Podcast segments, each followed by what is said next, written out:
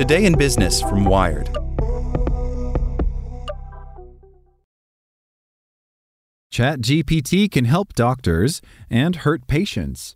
The chatbot is tempting physicians with its ability to spout medical information, but researchers warn against trusting A I with tough ethical decisions. By Kari Johnson. Robert Pearl, a professor at Stanford Medical School, was previously C E O of Kaiser Permanente, a U S medical group with more than twelve million patients. If he was still in charge, he'd insist that all of its twenty-four thousand physicians start using ChatGPT in their practice now. Pearl no longer practices medicine, but says he knows physicians using ChatGPT to summarize patient care, write letters, and even, when stumped, ask for ideas on how to diagnose patients. He suspects doctors will discover hundreds of thousands of useful applications of the bot for the betterment of human health. As technology like OpenAI's ChatGPT challenges the supremacy of Google search and triggers talks of industry transformation, language models are starting to show the ability to take on tasks previously reserved for white-collar workers like programmers, lawyers, and doctors. That has sparked conversations among doctors about how the tech can help them serve patients. Medical professionals hope language models can unearth information in digital health records or supply patients with summaries of lengthy technical notes, but there's also fear they can fool doctors or provide inaccurate responses that lead to an incorrect diagnosis or treatment plan. Companies developing A I technology have made medical school exams a benchmark in the competition to build more capable systems. Last year, Microsoft Research introduced BioGPT, a language model that achieved high marks on a range of medical tasks. And a paper from OpenAI, Massachusetts General Hospital, and Ansible Health claimed that ChatGPT can meet or exceed the sixty percent passing score of the U S medical licensing exam. Weeks later, Google and DeepMind researchers introduced MedPalm, which achieved sixty-seven percent accuracy on the same test, although they also wrote that, while encouraging, their results remain inferior to clinicians. Microsoft, and one of the world's largest healthcare software providers, Epic Systems, has announced plans to use OpenAI's G P T four, which underpins ChatGPT, to search for trends in electronic health records. Heather Mattie, a lecturer in public health at Harvard University who studies the impact of A I on healthcare, was impressed the first time she used ChatGPT. She asked for a summary of how modeling social connections has been used to study H I V, a topic she researches. Eventually, the model touched on subjects outside of her knowledge, and she could no longer discern whether it was factual.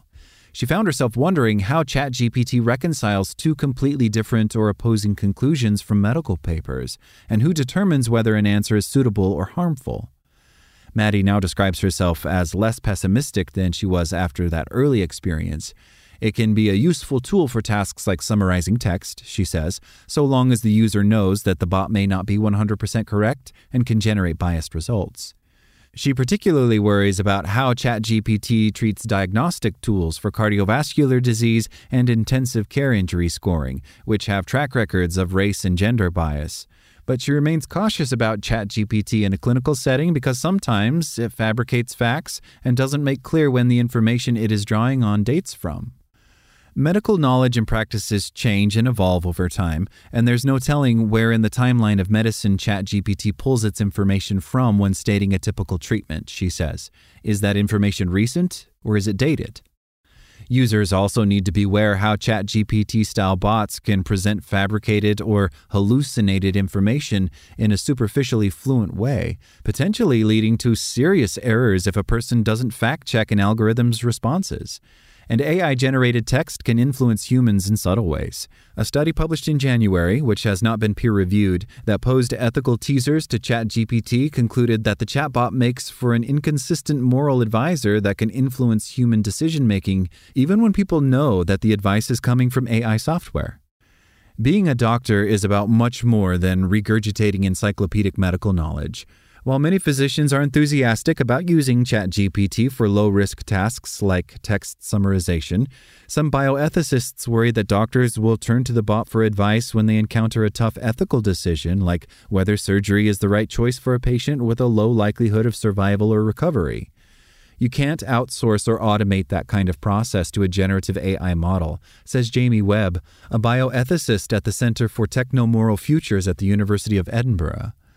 Last year, Webb and a team of moral psychologists explored what it would take to build an A I-powered moral advisor for use in medicine, inspired by previous research that suggested the idea. Webb and his co-authors concluded that it would be tricky for such systems to reliably balance different ethical principles, and that doctors and other staff might suffer moral de-skilling if they were to grow overly reliant on a bot instead of thinking through tricky situations themselves. Webb points out that doctors have been told before that A I that processes language will revolutionize their work, only to be disappointed. After Jeopardy! Wins in two thousand ten and two thousand eleven, the Watson division at I B M turned to oncology and made claims about effectiveness fighting cancer with A I.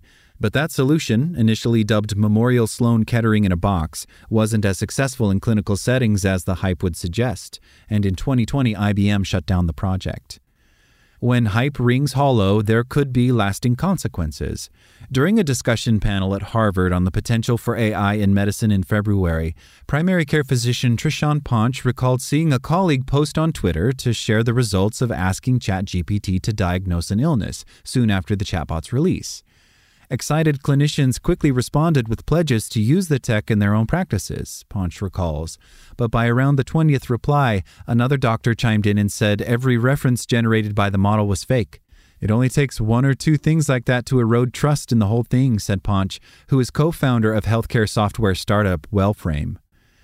Despite A I's sometimes glaring mistakes, Robert Pearl, formerly of Kaiser Permanente, remains extremely bullish on language models like ChatGPT.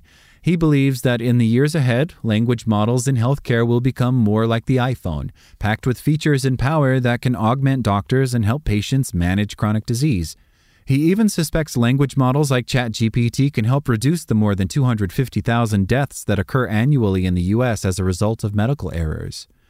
Pearl does consider some things off limits for A I, helping people cope with grief and loss, end-of-life conversations with families, and talk about procedures involving a high risk of complications should not involve a bot, he says, because every patient's needs are so variable that you have to have those conversations to get there. Those are human-to-human conversations, Pearl says, predicting that what's available today is just a small percentage of the potential. If I'm wrong, it's because I'm overestimating the pace of improvement in the technology. But every time I look, it's moving faster than I ever thought. For now, he likens ChatGPT to a medical student, capable of providing care to patients and pitching in, but everything it does must be reviewed by an attending physician. Like what you learned? Subscribe everywhere you listen to podcasts and get more business news at wired dot com slash business.